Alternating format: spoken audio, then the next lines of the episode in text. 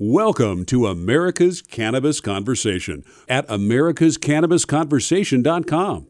And here's your host, Dan Perkins. Hello and welcome to America's Cannabis Conversation Weekend Update. I'm your host, Dan Perkins. Washington, D.C. Immigrant and veteran marijuana protections, along with hemp and CBD measures, advance in Congress. House lawmakers approved several spending bills this week that touch on a wide range of cannabis related policy issues, including immigration eligibility for people who use marijuana, benefits for military veterans who work in the industry, and regulations on hemp and CBD. It was a busy day for the House Appropriations Committee, where two two spending bills that contained cannabis provisions were marked up by the full panel, and another got a vote in a subcommittee. This comes on the day after the full committee approved legislation that includes language providing protections for banks that work in the state legal marijuana business, and notably excludes the prior rider that bans Washington, D.C from using its tax dollars to allow adult use cannabis sales. The committee also adopted a regulated report that urges federal agencies to reconsider policies that results in firing of employees who use marijuana legally in accordance with the state law. Providence, Rhode Island Rhode Island lawmakers approved safe consumption sites for drugs as panel hears marijuana measures. Rhode Island lawmakers passed a bill on Tuesday that would establish facilities where people could test and use illegal drugs under a medical supervision. Separately, a House panel weighed a measure that would legalize marijuana for adults in the state. The first piece of legislation, which would launch a pilot program for safe consumption sites, passed the full House of Representatives on a floor vote. The chamber later signed off on an amended Senate companion bill approved by the body in March. The two measures now go back to the Senate floor for consideration, according to the press release. During a panel hearing after the floor session, the House Committee on Finances also heard testimony on one of three proposals introduced this session that would legalize cannabis for adult use. Legislative leaders and the governor's office have indicated they'd like to reconcile the differences between those measures and potentially return to vote on the compromise bill later this year. Denver, Colorado. Colorado sold more than a half a billion dollars in legal marijuana in 2021 first three months. Colorado's marijuana sales eclipsed a half a billion dollar mark in the first quarter of 2021, the State Department of Revenue said this past week. In all, marijuana sales were over $560 million between January and March. More than 10.5 billion in marijuana has been sold in Colorado since it was legalized in 2014. Those sales translate into over $1.7 billion in tax revenue that goes towards public schools, infrastructure projects, and government programs. The DOR compiles its monthly marijuana sales report by adding the state's medical and recreational sales together. The total does not include marijuana accessories or any products that do not contain medical marijuana. This has been your American Cannabis Conversation Quick News Update. I'm Dan Perkins. Now let's see who's joining the conversation today. We're starting with Giada A. DeCarcy, who is the founder and executive chairman of New Frontier Data, which is one of our sponsors. And New Frontier Data is one of the authorities in the cannabis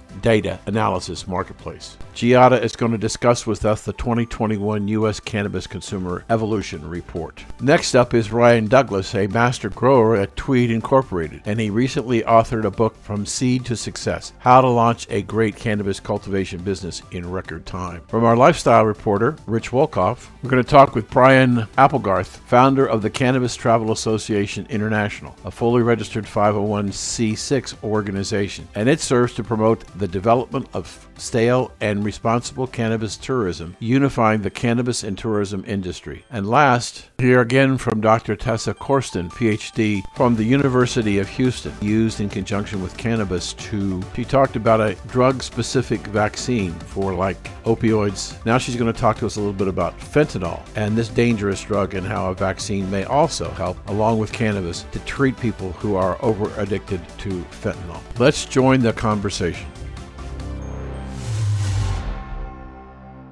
Welcome to the Cannabis Conversation. I'm Dan Perkins, and joining us today is a woman who I admire greatly for her um, her success and her stamina and her passions, um, Giada DeCarsi, and she is the founder of New Frontier Data, which is a new sponsor for our program. And uh, we've been talking to a lot of her people over the last month or so, and now we got a chance to listen to the boss. So, good morning and welcome to the conversation. A pleasure to be here, Dan. Thank you so much.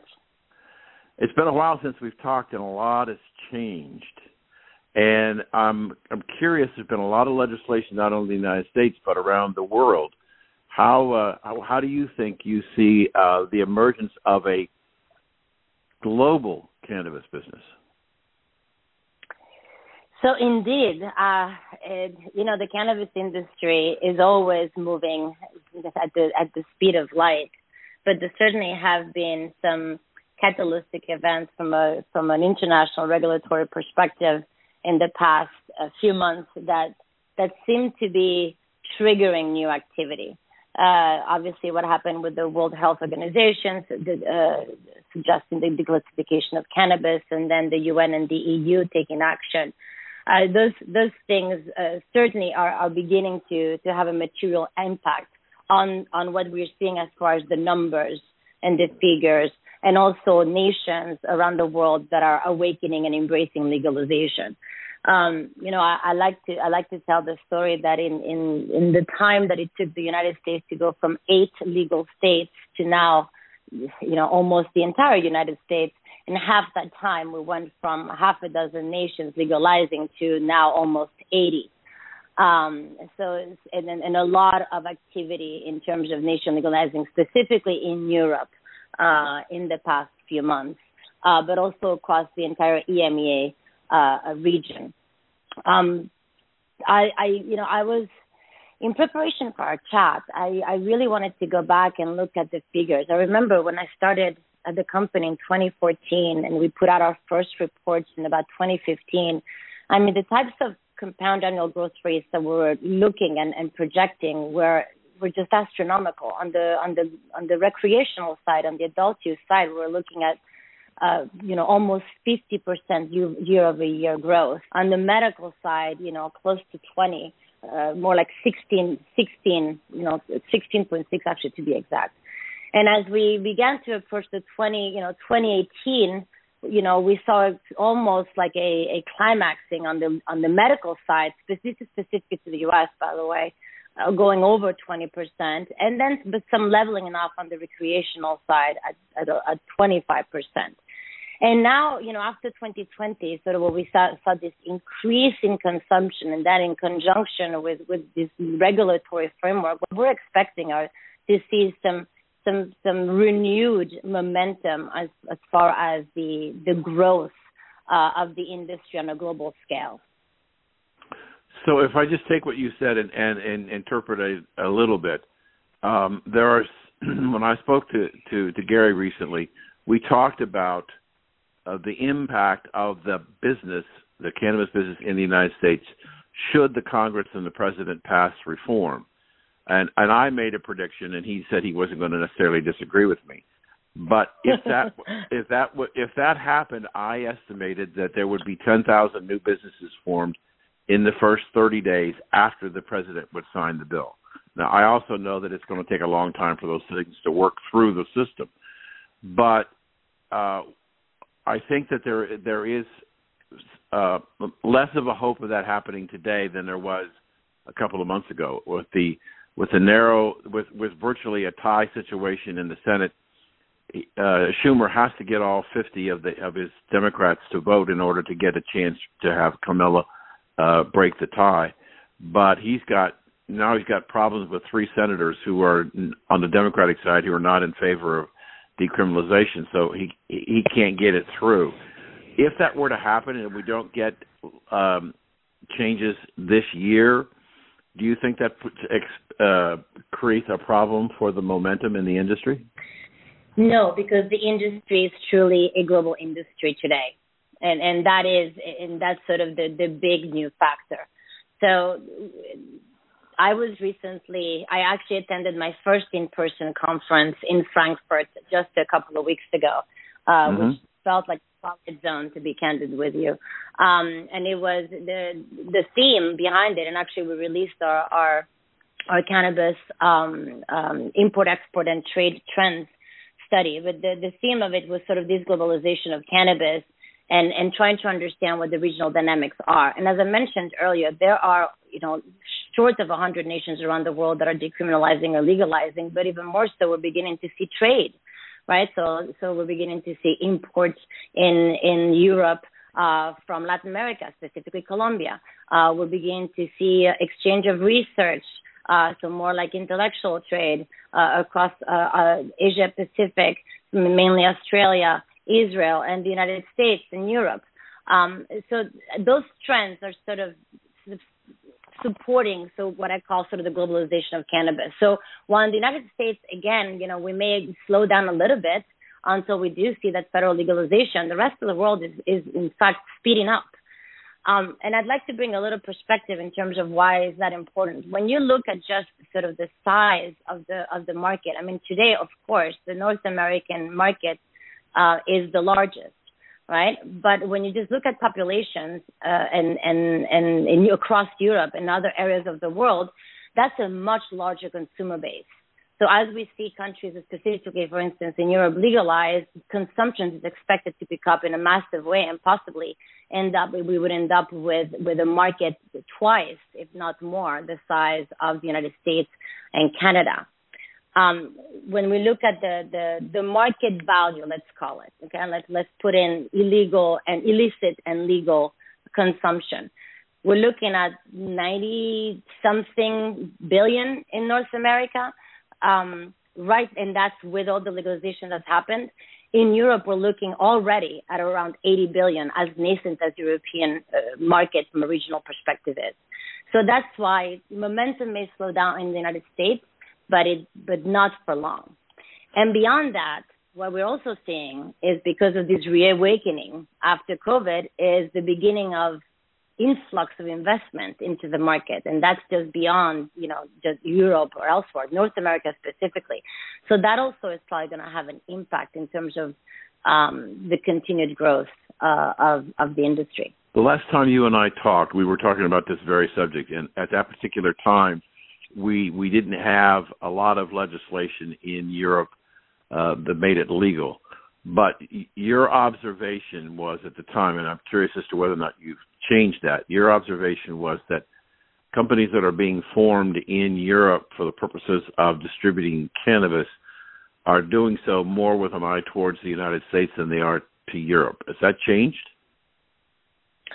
So, you know, it's funny that you mentioned that. It hasn't changed, but I've, maybe I've refined it a little bit, especially after spending some time talking to folks in Europe and after us doing a little more research. I, I, I refer to this, this apparent emergence of centers of excellence around the world, whereby, you know, the industry has gone global so fast that we're seeing specialization, not just at the national level, but at the regional level. So, for instance, we know that consumption right now is centered in North America we know that research, you know, big drive, the, the big drivers uh, of research really are right now in Australia, New Zealand, and Israel, so Asia Pacific. We know that hemp production, while you know we don't have as much transparency into what's going on in China, we know that China and India have the big numbers there, and then we have Europe. And in in uh, in, in Europe, you know, just historically speaking, extraction processing as it pertains to consumer packaged good in health and beauty, but also in food and beverage, that expertise is really already there. So when I mentioned that European companies that are looking to sort of, you know, really focus in distribution would look at North America, yes, today, absolutely, because it remains the epicenter of consumption. However, because of how large the European market is now expected to be, while not immediately, that may shift in three to five years. So you mentioned a moment ago that Europe was about 80 billion. Is that illicit and and illegal? It market? is. And if you yes, and if you look at the global number, we're talking almost half a trillion in consumption. So we really have to think, you know, it's all relative. The global market itself is massive um, when you add them all up. Colorado, which crossed uh, uh, a half a billion dollars in sales this so far this year. Uh, huge numbers. and Illinois, and, and on and on. The states are, are just blowing past projections. Would revenue from cannabis on a global basis help the the the, the treasury and coffers of many nations who are spent beyond their means just to try and save people's lives? And that's a, I would say yes, absolutely, which is one of the motivating factors behind many nations legalizing. They find themselves sort of trying to build back their economy, having gotten a huge hit during the COVID, you know, year and a half, uh, and they're looking for quick ways to sort of generate additional revenue for the government. So yes, absolutely. So uh, when I was, uh, it was just on with John last week, and he was talking about one of the retail trends, and that is that that that flower has moved from the front of the store to the back of the store. Are are you seeing that that shift in Europe also in other markets that the flower is becoming less interested to, uh, by consumers and they want to buy packaged products? So Europe, well, first of all, one of the big differences between Europe and North America is Europe and candidly the rest of the world outside of North America is primarily a medical market, uh, really with medicinal application as well. so sorry about that. Nothing I can do about that. I understand. Working from home during still COVID. My apologies. Um, Not a problem. So the the European market being uh, primarily medicinal, you know, the, the, having primarily medicinal consumers, just because of that, smoking the flower is not something that's appealing to someone that's looking for therapy, therapeutic uh, value of the plant. So that's right. number one. But besides that, um, again, because of the expertise that we find in Europe in terms of extraction uh, and and and uh, processing, and just the large CPG industry in Europe, the expectation is that we're going to see much less flower consumption um, than actual extracts. So that the opportunity, um, perhaps in, in, in, for lack of a better description, packaged goods or prepackaged products, uh, based on what the retailers are doing, that's where the customer wants to go, and and that's a, a trend you think will continue to expand. Yes, and again, as I said, especially in Europe. Now, flower consumption will continue to be live and well in North America. Um, right. While we do an increase in consumption, and again, because of this drive on, on, from the medicinal side of things globally, both in North America and Europe, we're definitely seeing that folks, you know, are eating more edibles and they're trying they're trying out new things. They're basically expanding their experience of cannabis. Mm-hmm. But we do also have a large proportion of consumers in North America that are very traditional and committed to smoking their joints. So that's mm-hmm. not completely going away. But as you okay. go outside of North America, the adoption is absolutely into packaged goods. You also have to think about the fact that the way the regulatory framework is is expanding outside of North America. Most nations are looking at the at the, they're trying to learn from whatever mistakes we've done in the U.S. or in Canada to try to advance sort of how they set standards uh, around the quality, the packaging, the labeling, uh, and that also gives added, um, I guess, security you would say to the consumer, where they feel safer using a packaged good than they would use a flower. Uh, I didn't want to uh, to embarrass you or put any pressure on you. I was just curious, as somebody who knows so much about this business, if you look back over the next, last six to twelve months, how would you answer the question? I didn't see that coming truth of the matter is that we did expect uh, cannabis to be impervious to economic downturn. We did expect it to be to fall in the category of sort of other things such as tobacco, alcohol, but with actual medicinal values even better. So we expected to the cannabis consumption to go up. I I think that what we didn't see coming is the the regulatory changes that occurred so fast, especially in a place like Europe, driven uh, by by sort of the UN push. Um, our expectation was more so that we would see federal legalization in the United States before we saw sort of an organization such as the UN doing what they did. So I, I don't know that we necessarily saw that coming.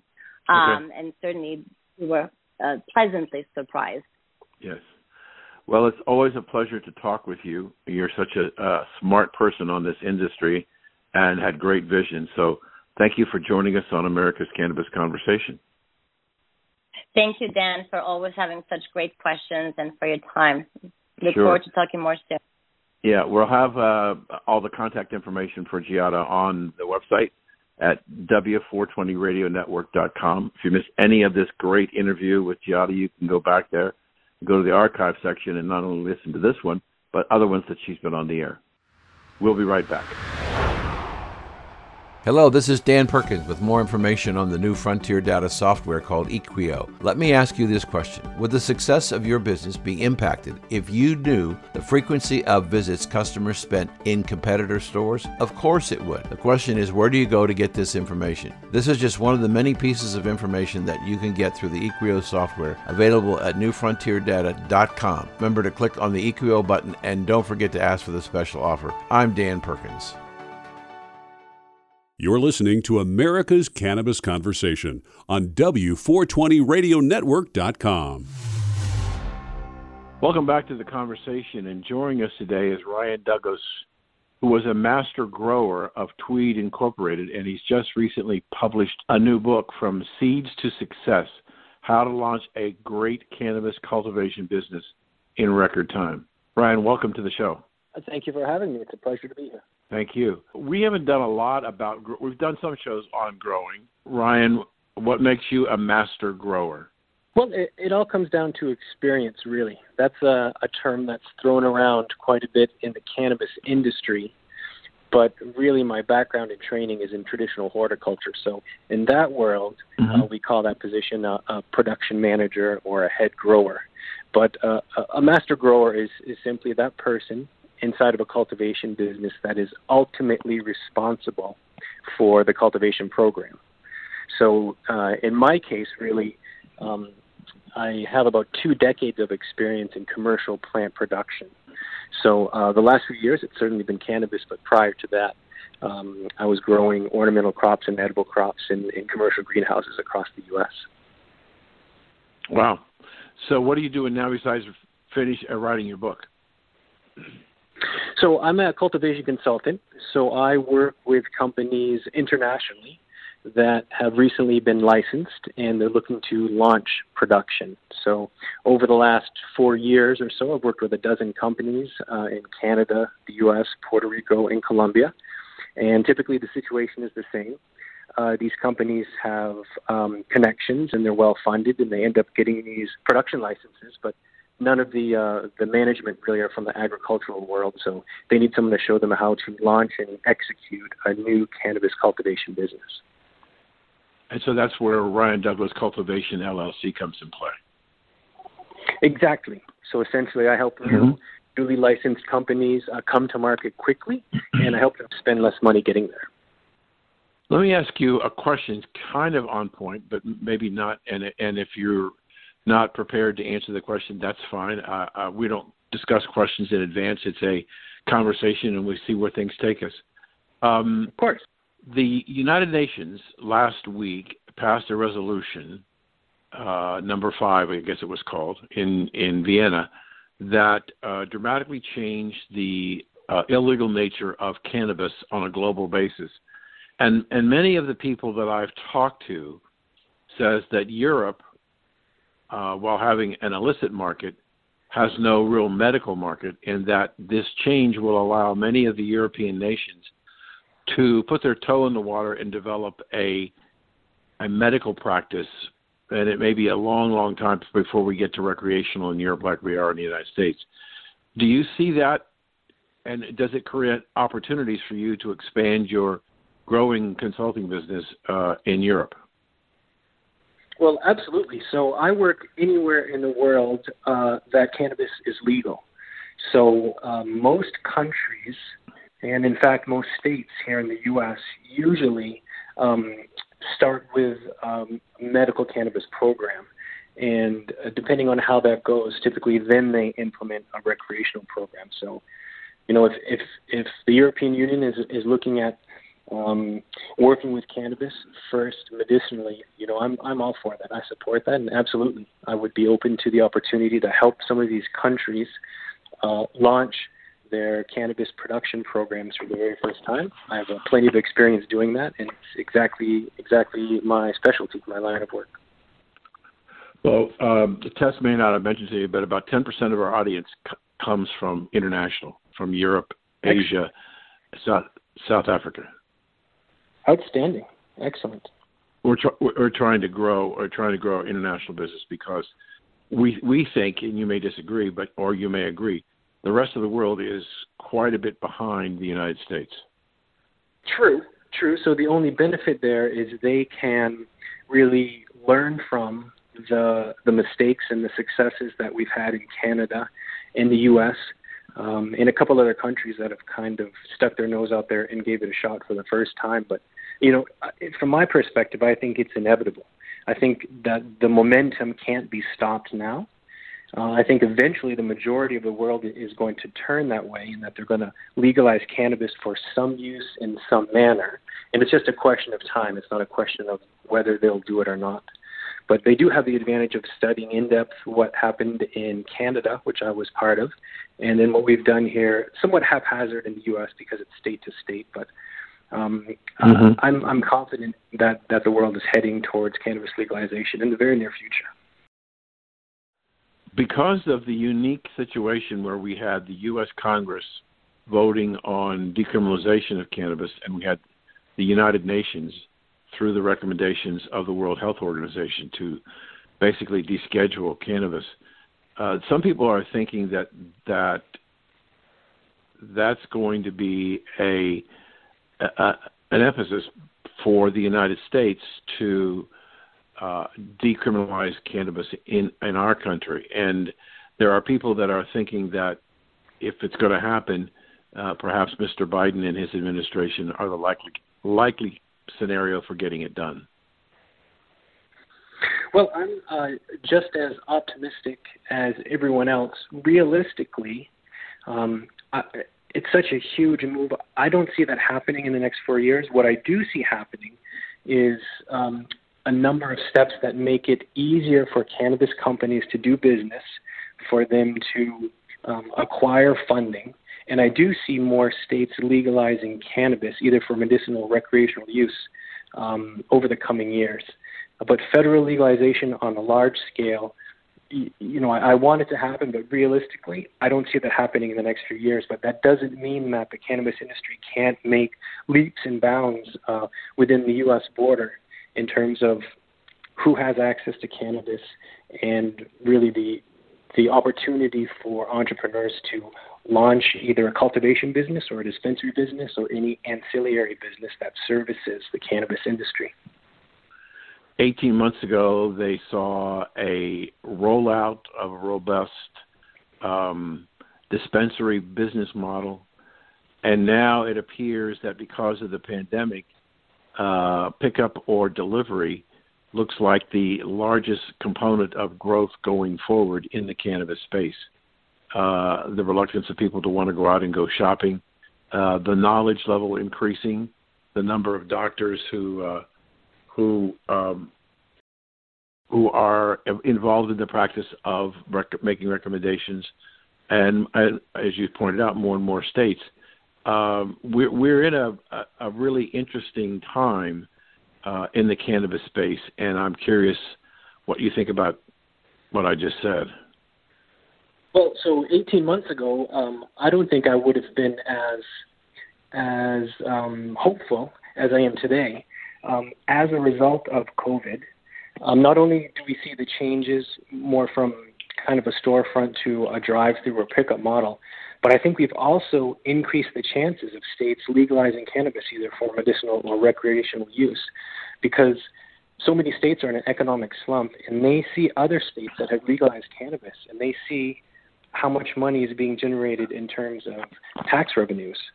And the benefit is it's not like some other technology or, or widget or gadget we're introducing for the first time. The demand exists immediately everywhere. It's simply uh, occurring on the illicit market. So when you look at states like New Jersey that just recently legalized, voted to legalize cannabis for, for recreational use, New Jersey is situated close to Connecticut, New York, Pennsylvania, Maryland, and when I was doing research for my book, I realized that about 20% of a state's recreational cannabis consumption, the revenue comes from out of state. So you're going to have these governors and state officials from every state that borders New Jersey, and they're going to have their residents driving to New Jersey, spending their money there, and then driving back home. And I don't think uh, right. they're going to stand very long to, to lose that kind of tax revenue. So, as a result of the last year, you know, 18 months ago, I wouldn't have seen, I wouldn't have been as positive, assuming that so many states would legalize. But I think in the next year, in 2021, 2022, I think we're going to see a lot more states legalize and it, it doesn't necessarily need to come down to a vote, since they have ways of doing that within the state to decide to legalize it. Yeah, you know, you bring up an interesting point. Um, we've got, and you might have a more accurate count than I have, but in my my brain tells me that with the outcome of the elections in November, we have in in the neighborhood of 37 states that have have made either municipal uh, um, medicinal or and or recreational uh, available. So we don't really have that much left. We got you know 12, 13 states left to get to get on board, and I don't know whether the 13 most hardest or not, but but there is a certain amount of momentum when you've got uh, two thirds or more of the states providing cannabis at least on a medical basis and medical and recreational. Uh, doesn't that put a lot of pressure on the politicians to change what's going on? In addition to, as you pointed out, the tax revenue. I, I think that's the the key driving factor more than more than compassion, more than um, more than anything. I think it comes down to dollars and cents, and it's very encouraging when you look at um, a place traditionally pretty conservative like the South, and you have a state like Mississippi that that voted for cannabis. I think 70% of the voters voted to to have cannabis. So you know, if if it can happen in Mississippi, I think it can happen anywhere in in, in the states. So um, what? Uh, so you said you don't expect any federal action over the next couple of years. Did I get that correct? I, I don't think it's realistic to anticipate complete federal legalization. No. For at least a couple of years, or perhaps even longer. Correct. It's such a, a massive undertaking, and um, I think it's easier and more realistic and much faster to really make progress state by state and within each state. And I mean by that transitioning from uh, medicinal to adult use cannabis. I, I think you, you made a, a really important point that I just want to go back and have you reemphasize, and that is that we're we're seeing the states uh, based on the votes of the electorate the electorate is saying they want this, and that maybe the electorate may put the pressure. But it's what does it take about two years to get through on a ballot initiative? So we're not going to see anything in probably not going to see anything in 2021 or 2022. So is the next big window 2024?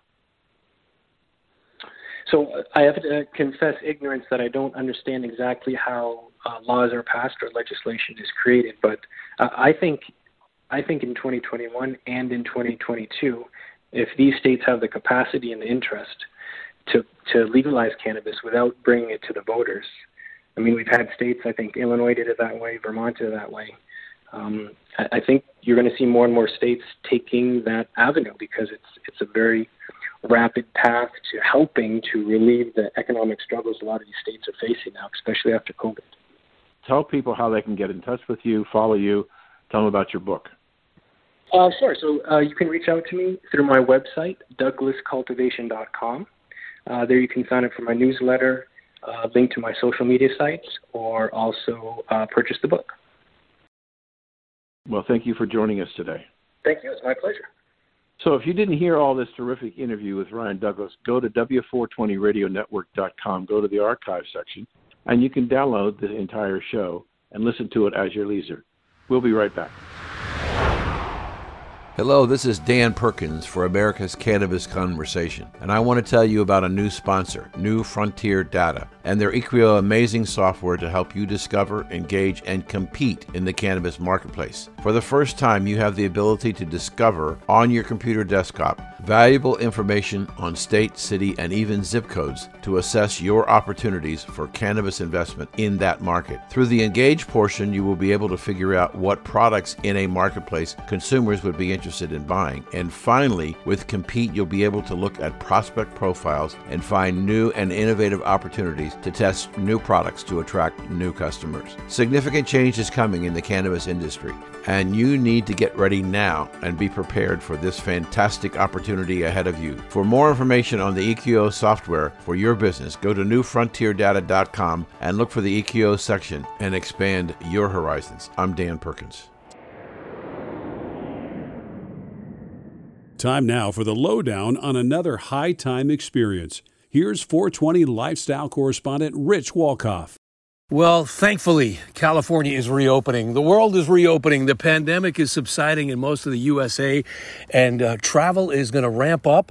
And I guess when you think about California travel, it's from the beaches to the mountains, wine tasting, maybe a whale, whale watching or the like. But what about the cannabis industry? We're here today with Brian Applegarth, the founder of the International Cannabis Travel Association. And Brian, kind of counterintuitively, the cannabis travel world has been blowing up during the pandemic and maybe will continue to ascend even uh, in the aftermath. Yeah, yeah. I think, I mean, the future's bright. It's an exciting new travel segment. And, uh, you know, it really, I, I started in the space around 2015. And here we are in 2021. And um, it's going to be a very interesting year ahead for a whole bunch of reasons. You know, there's the maturity of the concept of cannabis travel, tourism and how that's going to integrate into really the travel industry at large. Everything from airports to rental car companies to hotels to comprehensive strategy for tourist destinations. How are we going to position uh, position this? Um, not to mention can- cannabis and hemp and CBD are inherently a tool for wellness and well-being, which is um, as a standalone category of wellness is the data shows that's going to be you know a segment that continues to grow which cannabis and hemp are right kind of in, in the core of that. Yeah so uh, tell me a little bit about the the bud and breakfast is the old you know uh, the old view of cannabis friendly hotel destinations. But it's it's transcended that. We've gone beyond that haven't we yeah, yeah. And I mean, cannabis and hemp is really inclusive, right? So you have everything from people that are looking to uh, the kind of the kind of curious that are looking to understand it more and how it can improve their quality of life. Uh, maybe even get them off some pharmaceuticals. There's a lot of kind of press around how they could potentially support in that way. And then you have people that maybe used back in or, or consume cannabis more regularly back in college that are kind of re entering it now and they don't necessarily want to smoke anymore because they have kids, but the beverages and the edibles are really speaking to them. You have, you know, chefs and cuisine really coming into play, which is a huge part of the travel kind of ecosystem, our restaurants. Um, so yeah, yet again, there's just like so many ways with bud and breakfast specifically. Um, you know, you've seen an evolution of kind of first mover and people who are adopting and raising their hand saying cannabis friendly here. Um, and now we're kind of hitting a point where you see different types of models when it comes to cannabis integration in hotels and bed and breakfasts. Some are very cannabis forward, where they're catering specifically to the culture and the cannabis consumer. Um, that is more of the connoisseur level, people that really appreciate kind of the cannabis lifestyle. Um, and then you have other ones that are offering as light a lift as kind of a CBD massage in their spa. Mm-hmm. And that's kind of the cannabis attraction for their property. One thing that thankfully more and more hotels and resorts are starting to do today is at least adopt kind of basic um, strategy and operations for their hotel, training their staff, um, having collateral concierge to educate visitors when they ask about it, just being more prepared for this mm-hmm. travel segment that research has kind of identified. Yeah, how about the demographics? Are, are you finding that for California, cannabis friendly hotels and boutique places like we're here at Mine and Farm, a beautiful bed and breakfast in Guerneville, kind of the gateway to the Emerald Triangle. What kind of people uh, predominantly are more likely to attend or, or visit places like this? Yeah, well, like Mine and Farm, where we're sitting now, is a beautiful, I think it's 9 to 13 room bed and breakfast that's tucked in the Russian River, right? So it's already a tourist destination. It has been for decades. Um, and what Mine and Farm have done is really integrated cannabis and hemp into their kind of offering to their guests, right? Where it's a very normalized experience. There's ashtrays available, and outside there's these beautifully stunning views where you can enjoy a pre roll um, or drink a cannabis beverage in kind of nature because private property, right? So um, they're really kind of adopting this and reaching this audience. The audience that we're seeing from this, as far as the mine and farm location, um, it's people from out of state, but also people coming up from the Bay Area, especially in the wake of COVID. You know, people looking to get out of the urban centers, um, get up in nature where there's a bit more space. Um, and nature is actually one of those kind of uh, self descriptors or self identifiers that the cannabis motivated travel audience stated was you know they really love can they love nature experiences with cannabis they also self-identify as wine enthusiasts and foodies um, so yeah i mean it's going to be exciting to watch and, and places like mine and farm um, are going to continue to evolve. Mm-hmm. Now, talk about the, uh, uh, the, the amalgamation, the, the, food, the wine, the weed. Mm-hmm. In a lot of ways, they are all simpatico, but the law doesn't always allow for the consumption of cannabis with alcohol on the same premises. And explain a little bit about those distinctions. Yeah, yeah. So when you get into cannabis retail, licensed cannabis retail, and licensed cannabis consumption for the public, you know, that's obviously part of the cannabis supply chain, and there's regulation and licensing around all that. Um, if you are over 21, you're able to purchase and and possess as well as gift cannabis um, to other p- adults that are 21 and up. Um, when it comes down to kind of the trifecta you were talking about of food, wine, and cannabis, um, a lot of it's in the orchestration. Now, if you're having a private kind of gathering uh, with friends, um, then there's that's something that if it's in the per- personal privacy of your own home, you know, cannabis is legal to purchase and bring to your own home. And there's also cannabis infused olive oil. So if you decide to kind of use cannabis in cuisine or cook a dish, then you're you're you're you're it's more than compliant to be able to do that. Now, when you're doing it publicly, or people are purchasing a ticket um, and you're promoting that consumption as part of that experience, that's where it gets on shaky ground and it's not compliant. Um, and again, this will evolve. I think in the alcohol industry, we have, I don't know, I want to say upwards of 100 plus different types of licenses. Cannabis is, I think, at 20 something at this point. So there's a lot more that are going to be coming. I know Desert Hot Springs and John Thatcher out there with Bubbling Wells um, is looking at events as well and really innovating and continuing to push Desert Hot Springs forward as he has. Uh, right now, in motion out there in the desert and Desert Hot Springs, um, there's a program spinning up that's all about kind of a guest day pass and being able to legally vend to hotels of boutique hotels in that area. Um, and that's also a, a, market that's really been on the forefront of lounges and and and shared consumption experiences mm-hmm. as well. Now you say as the founder of the International Cannabis Travel Association. What about the worldview? Yeah, no, absolutely. Um, so with with that kind of global lens on, you know, you see destinations like Barcelona kind of really innovating the space in this quasi legal private club atmosphere. Um, I think there's well over a hundred now or more in Barcelona, which are these cannabis clubs.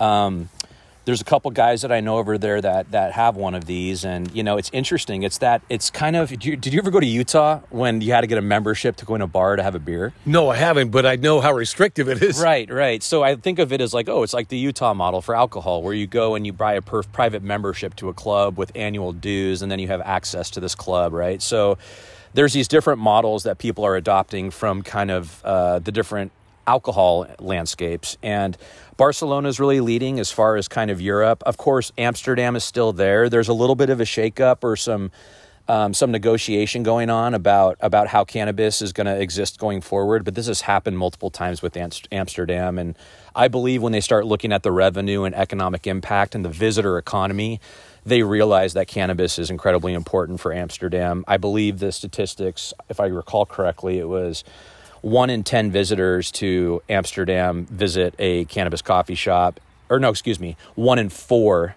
visit a coffee shop while they're on vacation.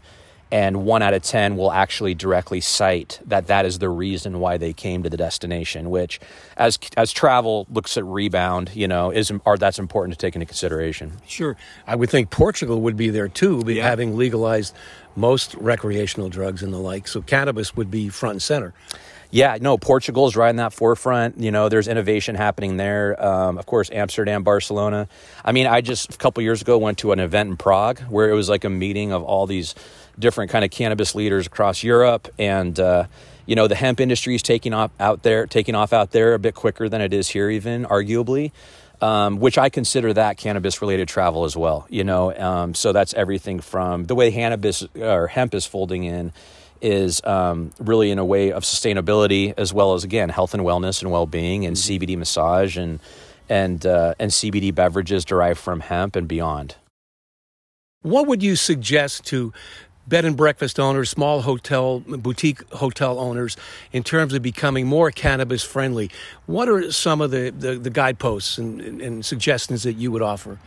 Um, you know, I would encourage even additional collateral or some kind of kind of content piece where you can really teach people about the history of cannabis a little bit. You know, we live in a very unique window right now where cannabis has been illegal in in in the in in the world. Um, specifically United States, but globally for less than 100 years. And if you actually look at you know, even the foundational building blocks of the United States and even kind of like the cradle of, uh, of, of civilization, you know, cannabis cannabis has been there, and we have co-evolved with this plant. And there's so many different cultures around the world that have adapted and used this plant in a really unique. Um, unique way that shows how it can really balance mind, body, and spirit. It's a tool for wellness. And as travelers and visitors come and they're open to new experiences and they're outside of their comfort zone and they want to do something that they wouldn't do at home, a, a, cannabis experience, there's many forms of that. That could be a dispensary 101 experience where you're simply going there because you know that that dispensary is built for hospitality and they have partnered with hotels and they're ready to accept guests that just want to learn. Mm-hmm. And they might walk away with buying a CBD topical for the first time. Right. And they might use it that night and it might bring a smile to their face because it's the first time they've done it, right? Sure. So there's those kind of visitors. So get prepared, look for partners, you know, have collateral.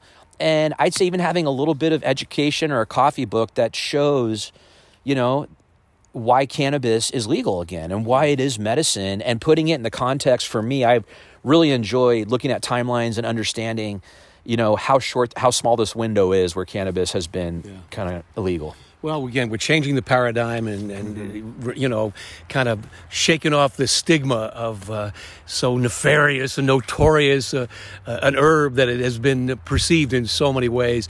But you're a great advocate, Brian. Super catching up with you.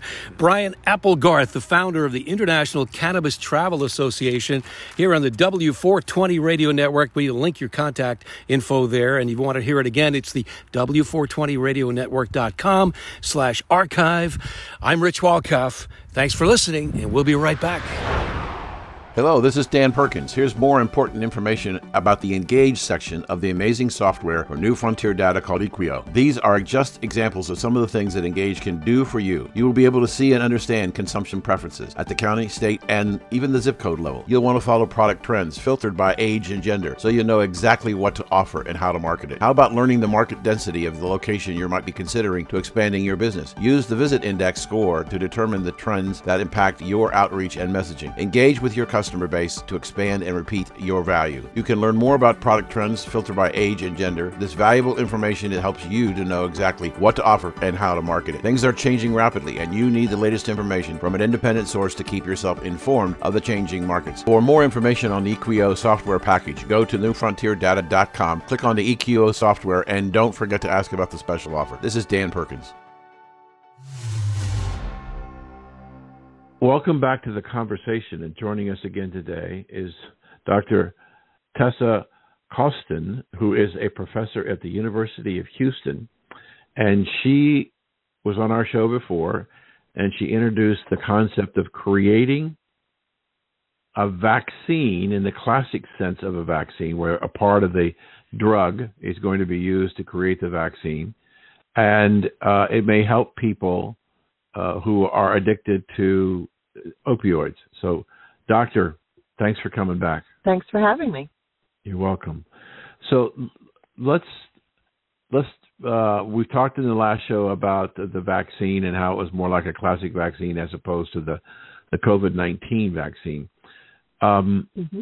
as you as you getting ready over the next couple of years to put together your clinical trial, first phase clinical trial, can you tell us one what kind of patient you're looking for, and and as they say in in pharmacology, when you've completed your trials, what is the endpoint that you're looking for? What do you be what do you hope to be able to give to the opioid addict uh, with your vaccine? So let's talk a little bit about first part, and uh, and then we'll get into uh, uh what your expectation is going to be. So who is the candidate for your your vaccine? Well, the first step is just to give the vaccine to you know just regular people um, because we have to test to make sure that, that people make antibodies. Um, and if that's successful, then we would move into giving it to uh, volunteers who um, use fentanyl and are um, committed to trying to quit using. And often it's done in an inpatient hospital for you know a few weeks, and then it can be done in an outpatient. When you put together a clinical trial, do you, do you have to have a certain number of men, a certain number of women, a certain number of people of various age groups, um, um, whites and minorities? Uh, is is that yes. pretty much yes. true? Yes, that's um, what the National Institute of Health uh, requests that you do. Um, and um, you know, this is probably not going to have you know kids. um, so it's usually people over 18. Try to get men and women. Try to get um, representation from dif- different ethnic groups. Um, probably get some kind of age range, but you know, probably not like elderly people. Um, but, you know, a decent age range. So when you look at this particular drug, uh, this fentanyl, which is the the underlying drug. Can we think in terms of uh, looking at that the the the drugs themselves? Um, is there is is there a commonality, if that's the right word? I don't know whether it is or not, but is there a commonality of a user in the case of fentanyl? Are they more likely to be economically poor, or are they are they upscale, or does it make any is it making any difference? I guess is what I'm trying to say. It no, I I think you know addiction can just um, level the, the playing field um, across socioeconomic um, status. So even though the the the fentanyl epidemic in the country is, seems to be concentrated in the poor and the minorities, um, the the opioid addiction it, it crosses all economic boundaries. Is that what you're saying? Yes, and I think if you're, um, you know, have more resources financially, you find treatment, pay for treatment. Um, it's not inexpensive, um, so that may be one reason that um, you know you may you may appear that it's it's to the poor, but it's you know it cuts across all all groups. So, is the person that you're looking for for your study somebody who is truly an addict and and greatly dependent upon the opioid to function each day, as yeah. opposed to the casual yeah. user. Yeah, we usually are looking for people who who meet a certain criteria to, to have a diagnosis of an opiate use disorder, and you know that requires someone who's been using quite a bit, usually experiences withdrawal symptoms if they're not using, has developed tolerance, has um, shown, you know, uh, dysfunction in their life.